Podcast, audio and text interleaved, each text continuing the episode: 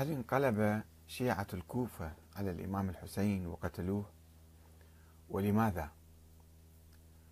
وإذا جاء الحسين اليوم مثلا هل يمكن أن ينقلبوا عليه من يدعون التشيع هذه الأيام أم لا؟ آه، كثيرا ما يردد آه، خصوم الشيعة آه، بأن الشيعة هم الذين قتلوا الإمام الحسين هم الذين استدعوه إلى الكوفة ثم انقلبوا عليه في محاولة لتبرير جريمة آه، يزيد بن معاوية في قتل الإمام الحسين. وفي هذا الأمر نوع من الالتباس شيء من الالتباس. في الحقيقة يعني كما قال الإمام الحسين وخاطبهم خاطب الجيوش التي أحاطت به في كربلاء آه، قال أنتم الذين دعوتموني وكتبت إلي رسائل آلاف الرسائل آه، كتبت إلى الإمام الحسين وعرضها أمامهم. قال هذه فلان فلان خاطبهم آه، شخصيا.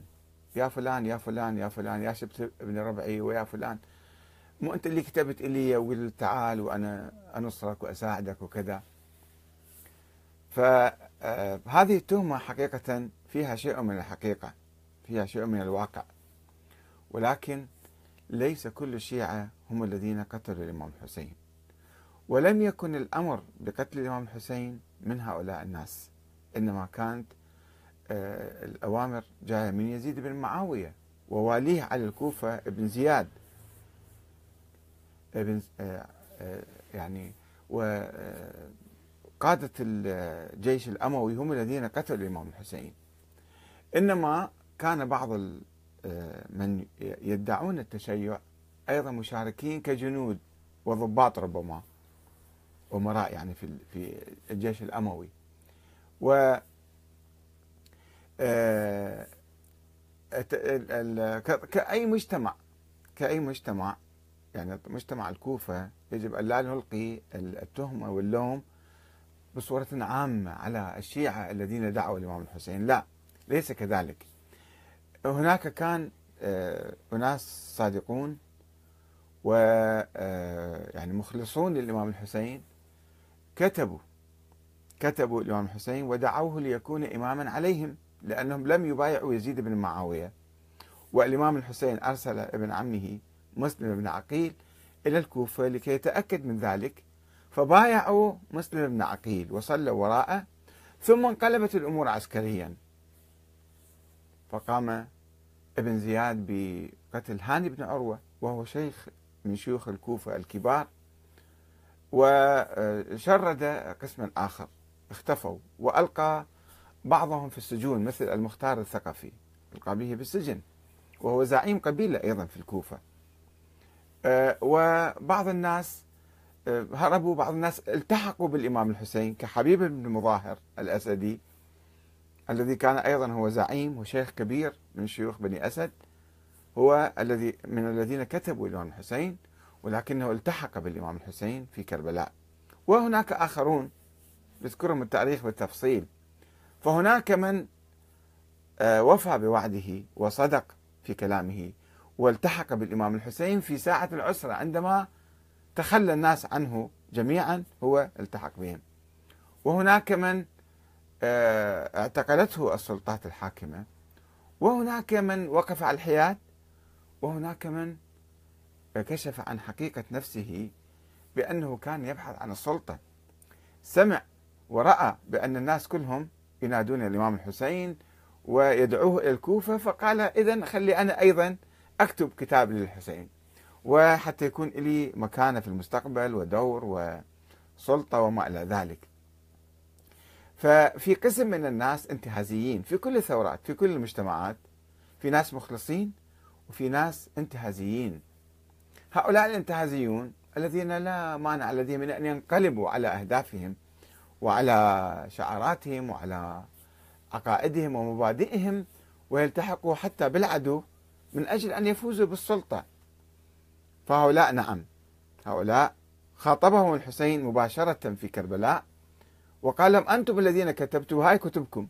أراهم الكتب في الخرج كانت عنده. وقسم طبعا آه، التحقوا بالحسين وجاهدوا في سبيله واستشهد استشهدوا معه.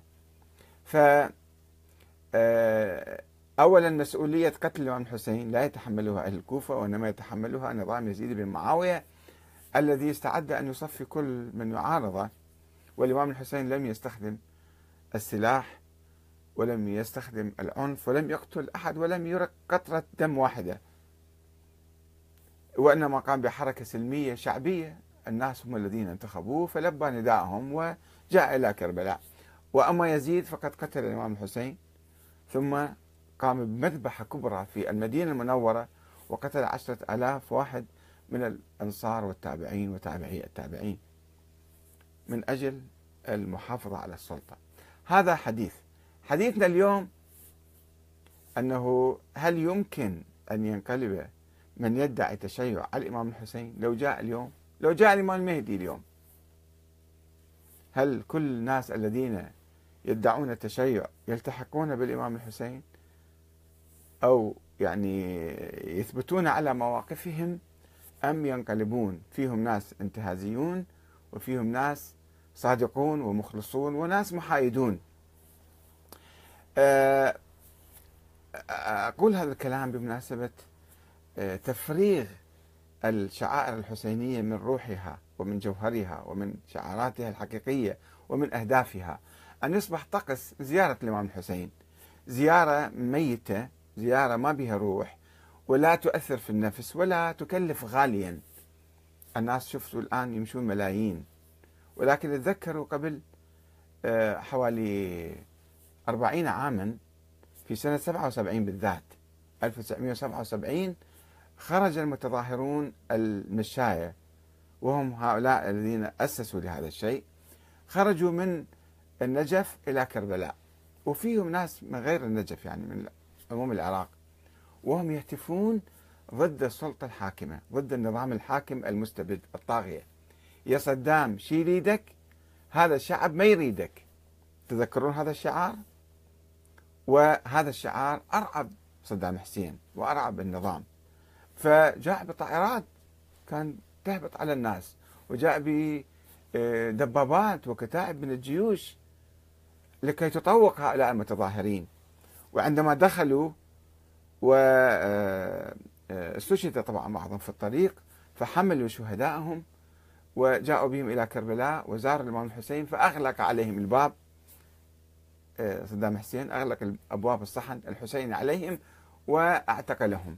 اعتقل المئات من هؤلاء الناس الحسينيين الحقيقيين الذين كانوا يتظاهرون ضد الظلم والطغيان والدكتاتورية.